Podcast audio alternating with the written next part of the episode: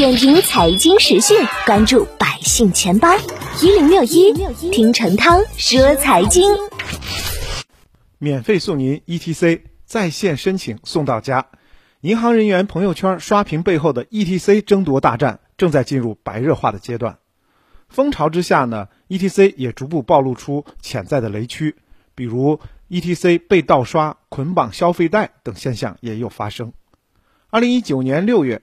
国家发改委联合交通运输部印发文件，明确鼓励银行业、金融机构、非银行支付机构和互联网企业等服务机构紧密合作，允许 ETC 绑定既有的银行账户和支付账户，支持商业银行推广发行加载交通行业应用的联名卡。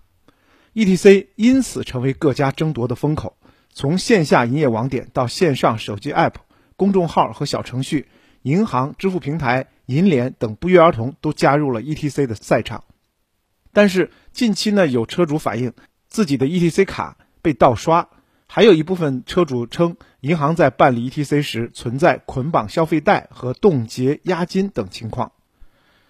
西安的吕先生就收到了银行短信，称绑定私家车的 ETC 卡被刷走了三笔钱，合计两千多元。李先生经过监控发现。一名男子进入他们所在小区车库附近，用一个设备对多辆车的 ETC 装置进行了扫描，他被盗刷的卡就放在车内 ETC 装置上，而且呢开通了一千元以下的免密支付功能，因此就中招了。根据媒体的报道，诸如此类的案件近日在多地均有发生。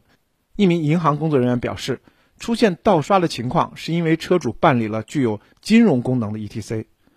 根据了解，目前市面流通并且发行的 ETC 通行卡主要分三种。